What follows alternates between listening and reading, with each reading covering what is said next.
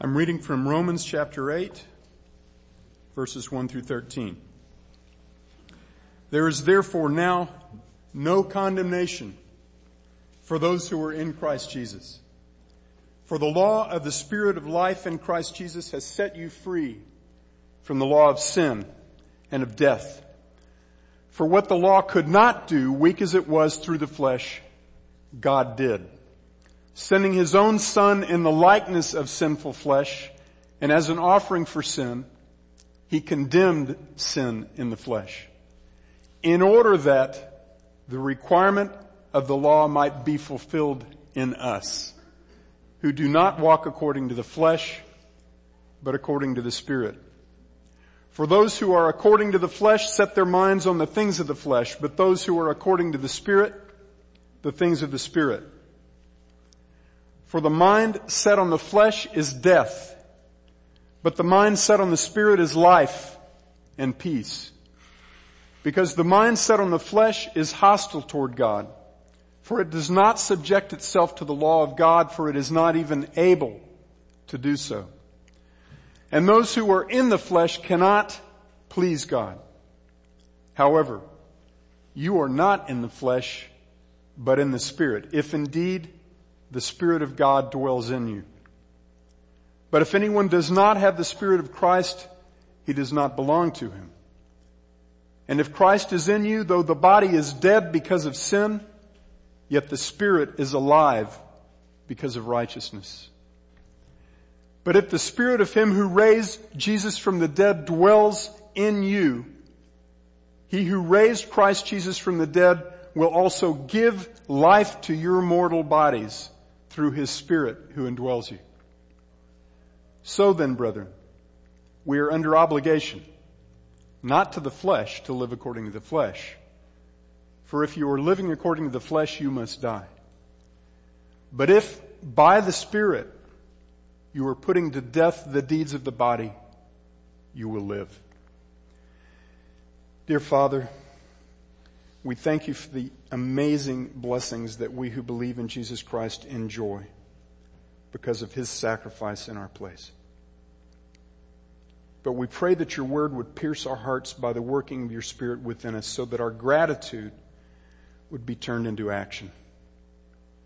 Grant us clear understanding of what it means to walk according to the spirit that we may put to death the deeds of the flesh and live in a manner that is pleasing to you and that's worthy of our calling as children of the King of Kings.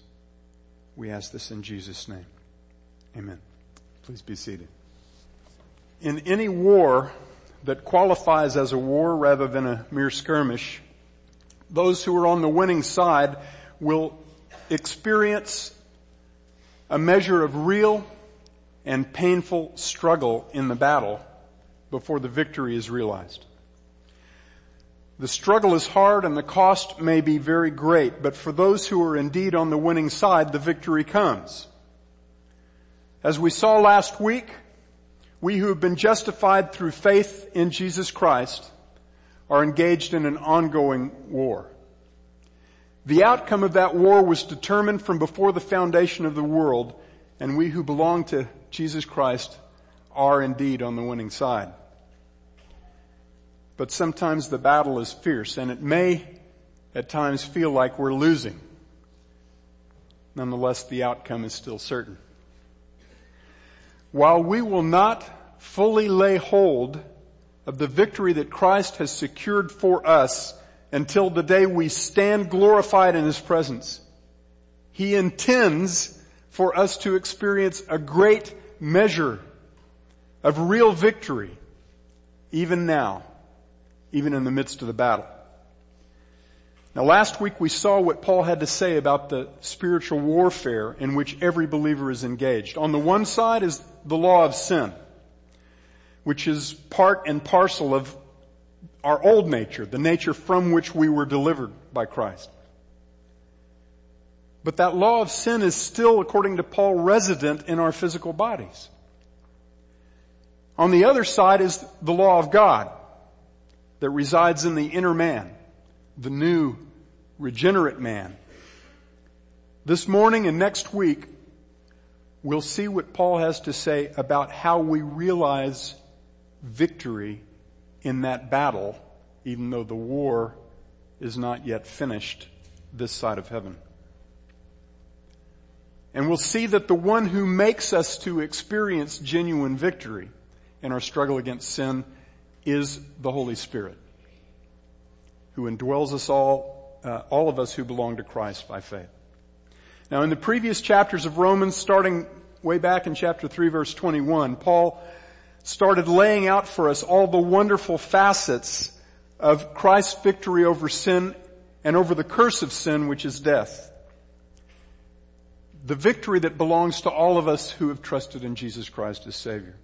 Now that victory includes our justification, our reconciliation to God, our transfer from the domain or reign of sin and death to the reign of grace and life.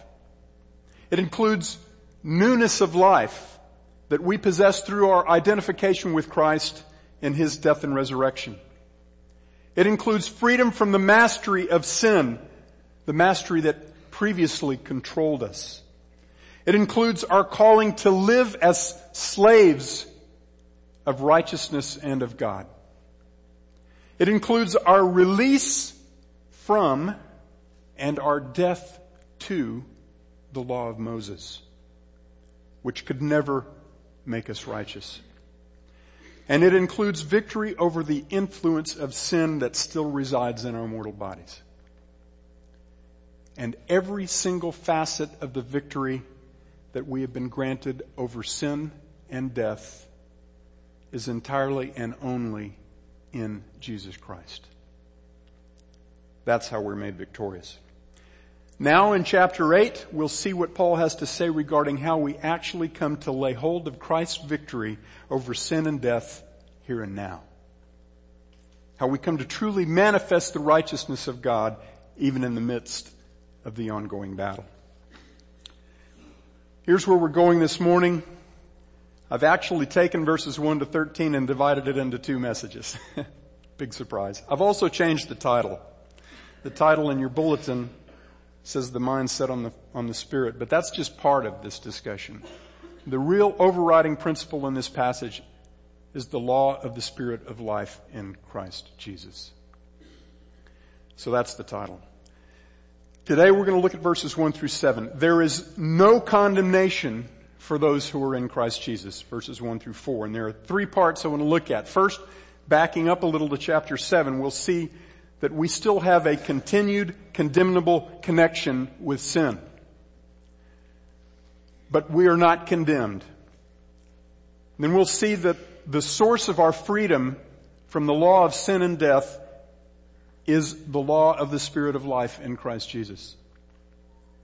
We'll see that the requirement of the law has been fulfilled or is fulfilled in us who walk according to the Spirit. And that's, that's both a past event and, an, and a present event.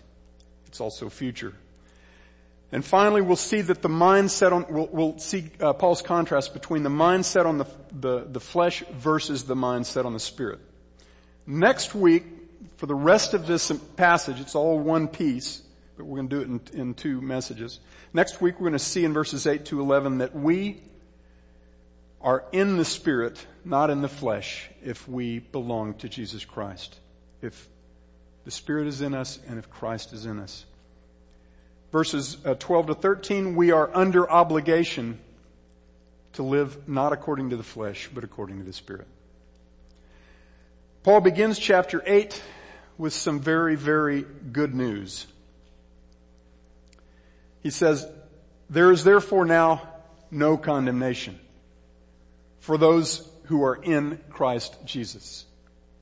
Now this is especially good news in light of what we saw last week in the second half of chapter 7. He painted in that picture of, uh, in that passage a vivid picture of the ongoing struggle, the war as he calls it, between the law of sin and the law of God, between the physical fleshly body and the spiritual inner man. He declared that we have God's guarantee of victory from the body of this death. And that that victory is through Jesus Christ our Lord. But immediately after proclaiming that victory, he finished out chapter 7 by reiterating the struggle in which we are still engaged. He said, so then on the one hand, I myself with my mind am serving the law of God, but on the other with my flesh the law of sin. Now the verbs here are all present tense. Wretched man that I am. I am serving the law of God with my mind, but the law of sin with my flesh. Paul is saying that the battle between our true redeemed nature and our old condemned nature persists. The battle that he describes so vividly in chapter 7.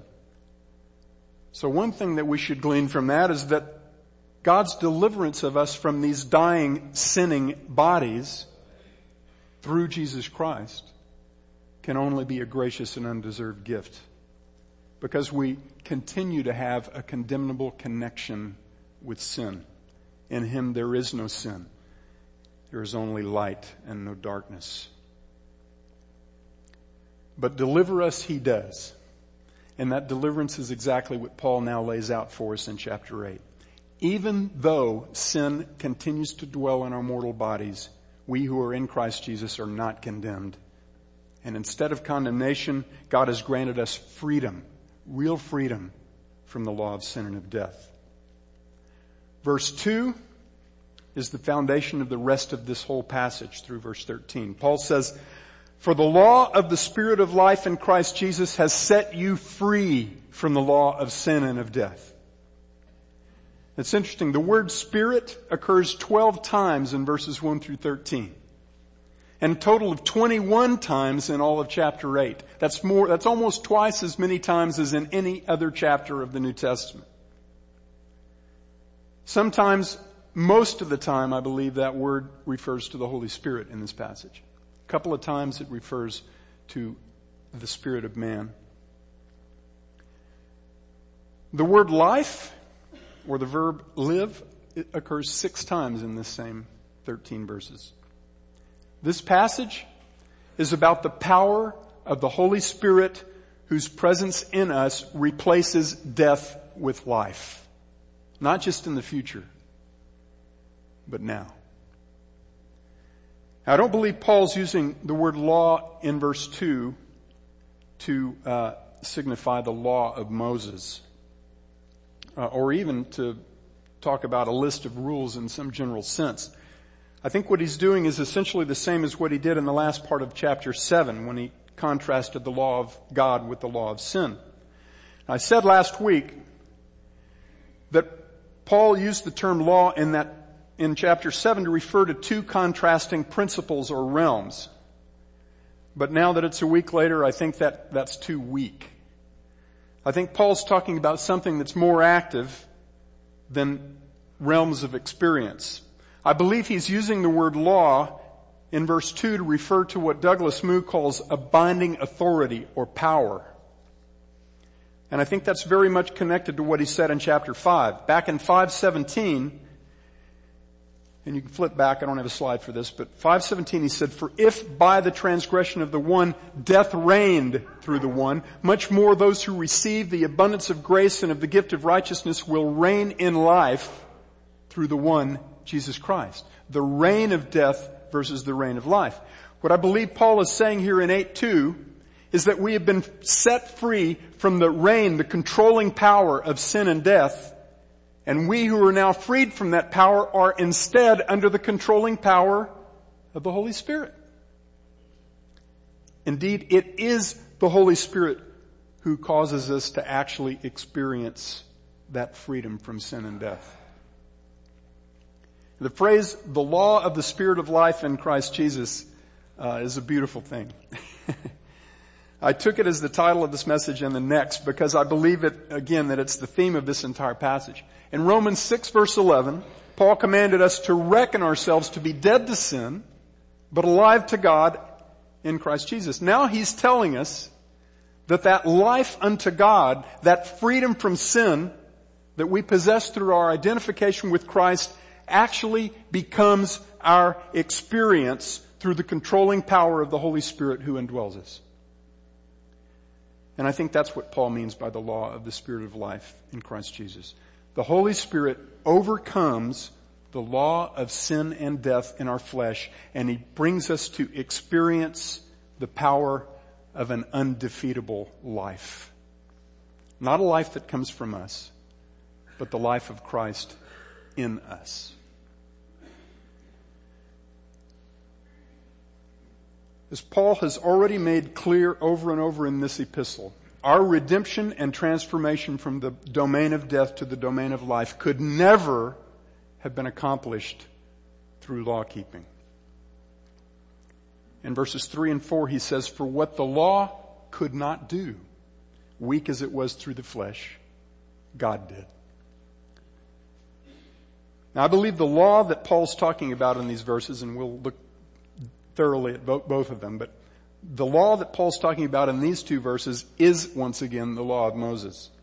The same law that he so clear, clearly in the previous chapters declared to be incapable of overcoming our sin and making us righteous in the eyes of God.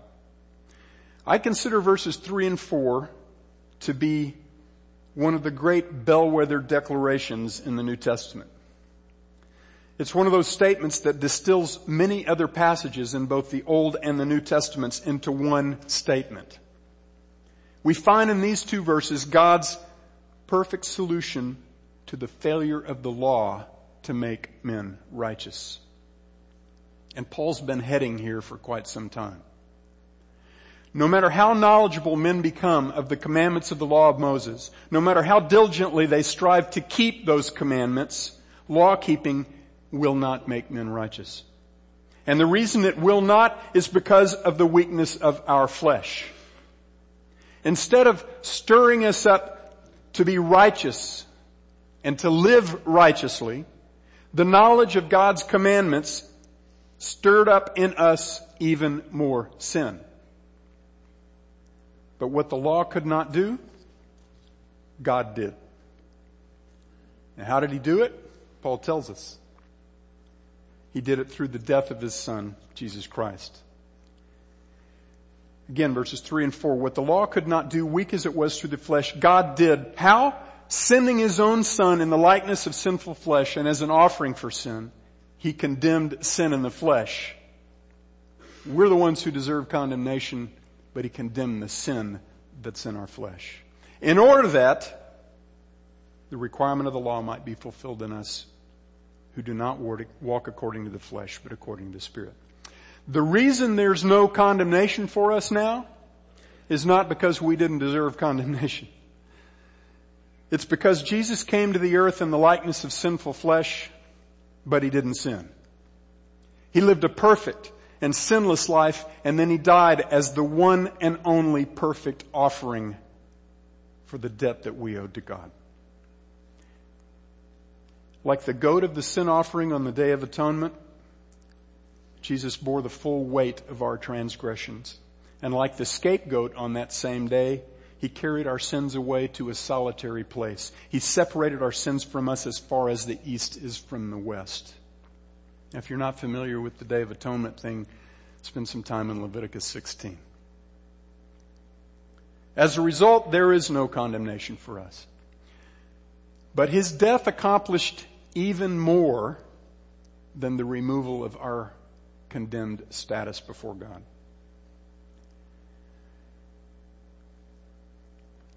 Because of Christ's death, the righteous requirement of the law is fulfilled in us. There's two, two aspects to that. It has been perfectly and completely fulfilled with regard to our position before God our standing in the eyes of God. That's justification. But it is now being fulfilled in us with regard to our practical righteousness. And that's sanctification. In verse 4, Paul tells us the purpose for which God sent his son to condemn sin in the flesh. It was in order that the requirement of the law might be fulfilled in us, who do not walk according to the flesh, but according to the Spirit. Now this is a critically important statement. And fulfilled is the operative word here.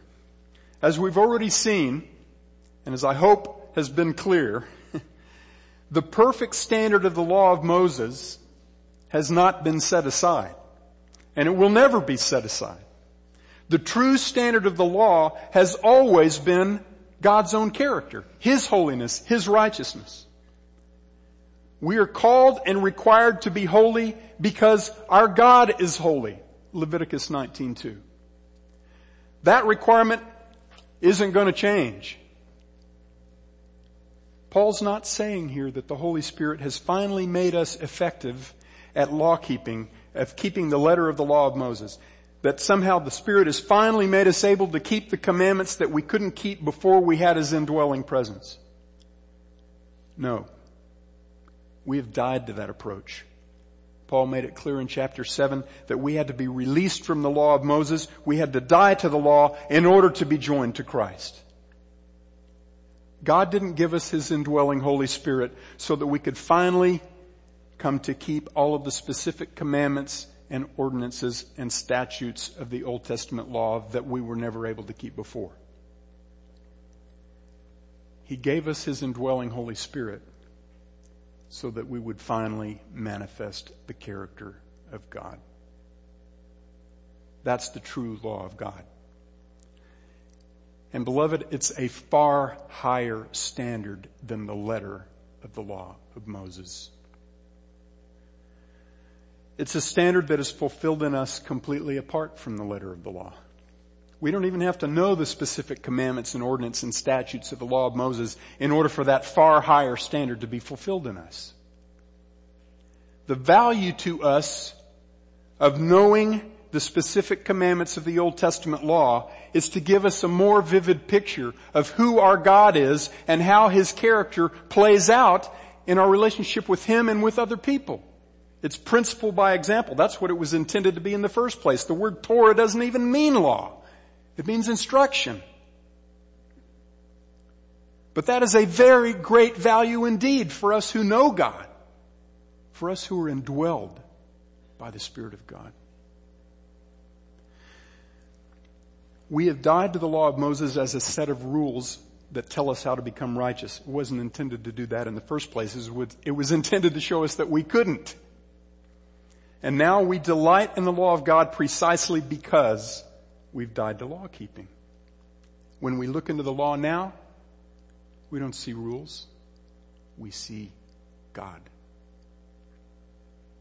Jesus said in the Sermon on the Mount that he did not come to abolish the law, but to fulfill it. And that's exactly what he did. And again, the operative word is fulfill. The righteous requirement of the law is not fulfilled by us. It's fulfilled by Christ. And that's foundational to everything that is said in both the Old and New Testaments about how men come to be righteous in the eyes of God. Now, bear with me for a minute because I'm going to back up a little again and look at some Old Testament things. You know me well enough to know that that's what I do.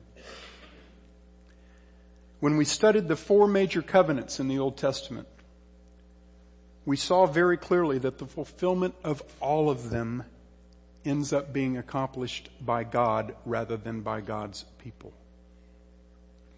Three of those great covenants are presented from the get-go as unilateral. That means they aren't two-sided agreements between God and men. They are promises made by God to men about what He has declared that He will do. Those three great covenants are the Abrahamic covenant, the Davidic covenant, and the New covenant. And yes, the New covenant is in the Old Testament. the promises in those three great covenants are not dependent upon men in any way. They are dependent entirely and only upon God's own trustworthiness to do what He has said He will do. And that's why the wording in each of those three great covenants is pervaded by the presence of two words. I will. But there's a fourth covenant. The Mosaic covenant.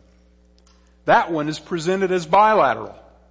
That is that the benefits or the blessings of the covenant depend on what men do in response to what God has commanded. If Israel obeyed the commandments of the law, they would be blessed. But if they disobeyed the, those commandments, they would be cursed. And the passages on the cursing are a lot longer than the passages on the blessing because God knew what Israel would do. But there's a wonderful punchline in the study of the Mosaic covenant. And that is that even that one great bilateral covenant ends up being unilateral. Because God is the one who ends up keeping both sides of the agreement. Both testaments declare that men are utterly incapable of keeping the law. Why is that? Well, Paul answered the question very directly in the chapters that preceded this one. He said, we're incapable of keeping the law because we share the sin nature of Adam. Not only do all of us fail to keep the commandments of the law, it's actually a lot worse than that. the painful reality is that the sin that dwells within us responds to the commandments of God not by acting righteously, but by acting more sinfully. it's the wet paint paradigm. Paul said that knowing the commandment against coveting produced in me coveting of every kind. Romans 7 verses 7 and 8. The law didn't save us. The law condemned us so that every mouth would be closed and every man would be accountable to God in order that we would know our desperate need for our Savior, Jesus Christ. What we could never do, God did through the death of His Son. At the end of verse 4, Paul makes a really important statement about how the law comes to be fulfilled in us. And this statement is his transition, I believe, into everything else he'll say in this passage. He says the goal or outcome for which God sacrificed his own son was in order that the law might be fulfilled in us who do not walk according to the flesh, but according to the spirit. That's getting into the how. It's not by law keeping, it's by spirit walking. That's how God's character actually gets worked out in us and through us. Now that's not a new idea for Paul. It's not a new idea in the letter to the Romans. In fact, it's a very old idea in scripture. If you go to Ezekiel chapter 36, one of the two great declarations in the Old Testament of the new covenant, God said to Israel, I will take you from the nations, I'll gather you from the lands, I will bring you into your own land, I will sprinkle clean water on you and you will be clean. I will cleanse you from all your filthiness and from all your idols. And then look at verse 26 of Ezekiel 36. Moreover, I will give you a new heart and put a new spirit within you. And I will remove the heart of stone from your flesh and give you a heart of flesh. And then he says, and I will put my spirit within you and cause you to walk in my statutes and you will be careful to observe my ordinances. Not, guys, not as keepers of the letter of the law, but as keepers of the true standard of the law, which is the character of God. We won't need rules to keep the commandments that God has given. God would do, God promised that He would do in His people what His people could never do by themselves. And that promise has been around for a long time. He would fulfill the requirement of the law in His people. That promise preceded the first coming of Christ by several hundred years, but it is fulfilled only in Him. As has been the case at various points throughout the preceding chapters in Romans, there's both an already and a not yet aspect to what Paul is saying. Again, the requirement of the law has been already fulfilled in us positionally through Jesus Christ. We stand holy and righteous in God's sight, clothed in the righteousness of Christ. That's done. But Paul's focus here is about the practical fulfillment of the requirement of the law in us. God's gracious gift to us in Jesus Christ goes much further than securing our righteous standing in His eyes and ensuring our eventual deliverance from the very presence of sin. He frees us even now, day by day, from the controlling influence of the sin that still dwells in our mortal bodies. I reiterate here that the focus of chapters 6 through 8 in Romans is sanctification, not justification. He already nailed down the matter of our justification in chapters three through five. But here, he's focused on our walk. He's talking about our life in the Spirit today and our real practical freedom from sin and death. So he says Christ died in order that the requirement of the law might be fulfilled in us who walk according to the Spirit, not according to the flesh. Now, the word walk is a very popular word in Paul's epistles. We saw it, in fact, in the worship this morning in uh, 1 Thessalonians 4. The word walk refers to how we actually behave, how we conduct ourselves, how we live day by day, moment by moment. Paul's getting very practical here. In Ephesians chapter 4 verse 1, these are just a, a few examples from his other epistles. He says, I therefore, the prisoner of the Lord, entreats you to walk in a manner worthy of the calling which which you have been called. And by the way, that command comes after three chapters of telling us what we have been given in Christ. Galatians 5. But I say, walk by the Spirit and you will not carry out the desires of the flesh. And later in that same chapter, verse 25, if we live by the Spirit, let us also walk by the Spirit. We came to have life by the work of the Spirit. And now we walk by the work of the Spirit. This is the same verb that he's used over and over in his epistles to speak of the path of our lives as believers. All right. If I've lost you thus far, I'd like to ask you to, to stay with me carefully for this next little bit. And if your neighbor's dozing, maybe nudge him just a little bit. I don't say that disrespectfully. If a young man could doze off in the middle of one of Paul's sermons and fall off a wall to his death, then I'm surprised that people aren't sleeping to death in droves while I'm preaching. But beloved, I believe this is of very great importance to how we live as believers. And I think there are churches all over this country that are largely populated by people who don't get this. When we first started our study of this great epistle, we saw that the overriding theme of Paul's letter to the Romans is the righteousness of God manifested in men. And what Paul's getting at here in chapter 8 is that that righteousness is not only imputed to us in the legal sense so that God sees us clothed in the righteousness of Christ, His righteousness is also imparted to us in practice. The reason our practical outworking of His righteousness is less than perfect this side of heaven is because of the ongoing struggle that Paul talked about in chapter 7. But listen, brothers and sisters, the fact that his righteousness is not demonstrated in us imperfectly does not mean that it isn't real. And the fact that we continue to struggle against the sin that dwells in our bodies does not mean that we cannot experience real victory and power in that struggle here and now. That practical victory is our birthright as the children of God. And it's what Paul's talking about in this chapter. The Christian faith is not pie in the sky in the great by and by. It's not a get out of jail free card. It's not an insurance policy that we put in our back pocket waiting until the day that we die. The Christian faith is a life of victory and power and purpose right here and right now. And God calls us as believers to lay hold of that transforming reality. To walk according to the Spirit. The day that God's righteousness will be perfectly manifested in us is the day that we're glorified.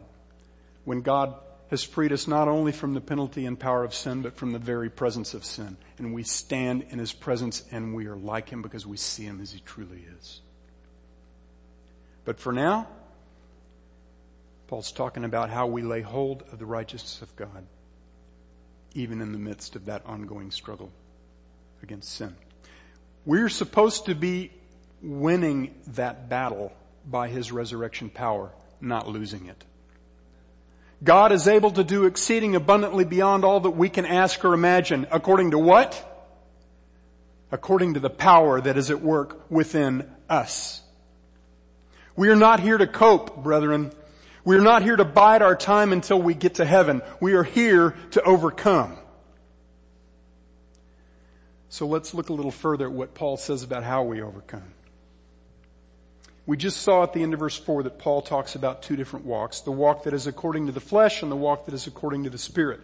Now in the next verses he goes on to explain more practically what it means to walk according to the spirit rather than according to the flesh. And it's here that he talks about our mindset. verses 5 through 7. For those who are according to the flesh set their minds on the things of the flesh, but those who are according to the Spirit, the things of the Spirit. For the mind set on the flesh is death, but the mind set on the Spirit is life and peace. Because the mind set on the flesh is hostile toward God. For it does not subject itself to the law of God, for it is not even able to do so. And by the way, in verse 8, he goes on to say, for those who are in the flesh cannot please God. And I think that's a transition that he's making to talking about those who are in the flesh versus in the spirit. We'll talk about that part next week. Paul again contrasts here two ways of living, two paths. One that is according to the spirit, uh, according to the flesh, the other that's according to the spirit. Now I want to say I agree with those who point out that these verses are presented as descriptive rather than exhortational. In other words, they're not presented as commands or imperatives. Instead, they're contrasting that which is true of those who are according to the flesh versus those who are according to the Spirit. But I do not agree with the conclusion that Paul's drawing a distinction here between unbelievers and believers, between the unsaved and the saved. He just said in verse 4 that the requirement of the law gets fulfilled in us who do not walk according to the flesh, but who walk according to the Spirit.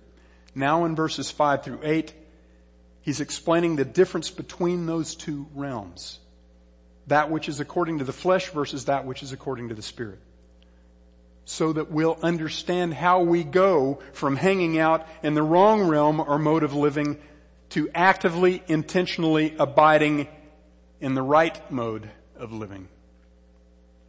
One of those two modes is associated with the mind set on the flesh and the other with the mind set on the spirit. One moves us toward death and the other moves us toward real life. As we've seen before, there are only two paths. There's no middle ground. 18, let me try to explain how I arrived at this. 18 of the 19 times that the phrase according to the, to the flesh occurs in the New Testament, it's in Paul's writings. The only other occurrence is in the Gospel of John. Paul does not use this phrase according to the flesh the same way he uses the phrase in the flesh. A couple of verses after this in Romans 8 verse 9, he uses in the flesh to describe unbelievers as he did earlier in chapter 7 verse 5. But the phrase according to the flesh consistently in Paul's letters refers to a way of thinking and acting that is associated with our mortal bodies and our earthly condition a condition in which we still find ourselves, but which is no longer to be the focus of our attention, nor is it to determine our choices and our actions. He uses this phrase, according to the Spirit, even of the disciples' knowledge of Christ during his earthly ministry in 2 Corinthians 5:16 where he says, "Therefore from now on we recognize no man according to the flesh, even though we have known Christ according to the flesh, yet now we know him thus no longer.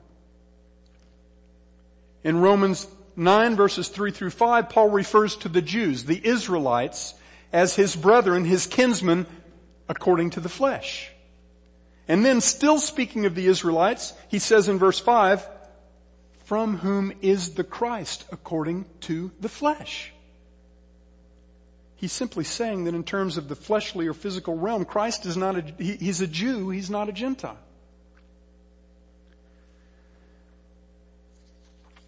Contrary to what some commentators say about these verses, in chapter 8, I believe that to live or to be or to walk according to the flesh is not equated by Paul with being an unbeliever. It is in essence to have the fleshly realm as your focus rather than the spiritual realm. And that's exactly what Paul says the believer must not do.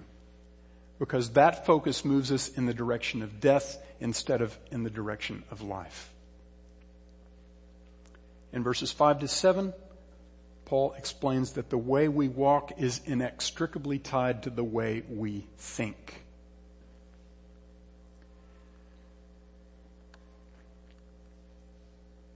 Let's back up here. There we go.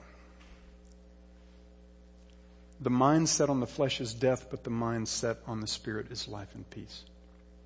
Now this seems to be, uh, to me, to be very much in keeping with what Paul says in Colossians 3 in verses 1 through 4 of Colossians 3, right after talking about the futility of clinging to rules concerning outward behavior that have the appearance of wisdom but are of no value against fleshly indulgence, Paul says, if then you have been raised with Christ, keep seeking the things above where Christ is, seated at the right hand of God. Set your mind on the things above, not on the things that are on the earth, for you have died and your life is hidden with Christ in God. When Christ who is our life is revealed, then you also will be revealed with him in glory. And right after those verses, Paul tells us to consider the members of our earthly body to be dead to all the evil deeds that were associated with the old man, and instead to put on those deeds that are associated with the new man. And the reason he tells us to practice, the basis on which he tells us to practice godly behaviors is precisely because we have laid aside the old man and we have put on the new man. It's the already and the not yet. It's just like what Paul's been saying in Romans 6 and 7. Be who you are, not who you aren't. Reckon yourselves to be dead to sin and alive to God because that's what's true of you as a child of God. Submit yourselves as slaves to God. Starve the old man and feed the new man. In the Colossians passage, our walk, putting off ungodly behavior and putting on godly behavior follows from who we are in Christ and from our mindset, just as it does here in Romans 8. The mind set on the flesh is death, but the mind set on the spirit is life and peace. We all want life and peace, right? The mind set on the flesh is hostile toward God. James says, you adulteresses, do you not know that friendship with the world is hostility toward God? And whoever makes himself a friend of the world is the enemy of God. The mind set on the flesh is hostile toward God. It is unable to subject itself to the law of God, which is the standard of God's own character. But the requirement of the law is fulfilled in us who walk according to the Spirit. So if our walk is so tied to our mindset, how do we get a mind that is set on the Spirit? How do you get your mind to be set on the things above rather, rather than the things that are on the earth? All the craziness that's around us. Well, I don't think it's complicated. It may not be easy, but I don't think it's complicated. How do you come to know about the things that are above in the first place?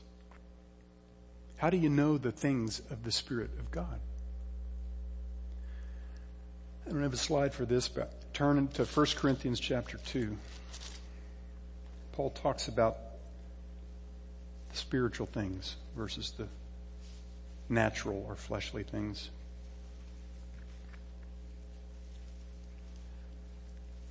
First Corinthians 2 verse 6, yet we do not, uh, yet we do speak wisdom among those who are mature. A wisdom, however, not of this age, nor of the rulers of this age who are passing away. But we speak God's wisdom in a mystery the hidden wisdom which God predestined before the ages to our glory. The wisdom which none of the rulers of this age has understood. For if they had understood it, they would not have crucified the Lord of glory. But just as it is written, things which eye has not seen and ear has not heard and which have not entered the heart of man, all that God has prepared for those who love him. And look at verse 10. For to us God revealed them through the Spirit. For the Spirit searches all things, even the depths of God. For who among men knows the thoughts of a man except the Spirit of a man? which is in him. Even so, the thoughts of God, no one knows except the Spirit of God. And then verse 12 is amazing. Now we have received not the Spirit of the world, but the Spirit who is from God, that we might know the things freely given to us by God, which things we also speak, not in words taught by human wisdom, but in words taught by the Spirit, combining spiritual thoughts with spiritual words. But a natural man does not accept the things of the Spirit of God for they are foolishness to him and he cannot understand them because they are spiritually appraised. But he who is spiritual appraises all things, yet he himself is appraised by no man. For who has known the mind of the Lord that he should instruct him? But we have the mind of Christ. How? Spiritual words combined with spiritual thoughts. Where do you find the spiritual words? There's only one place. There's only one place. This is the Word of God, and you know what? It's the words of God. God intends for us to know it. He wants us to know Him. He wants us to know His character. He wants us to know the truth about ourselves. He wants us to know what He's done about the problem of our sin. And He wants to instill in us a gratitude that just overflows because we get this stuff.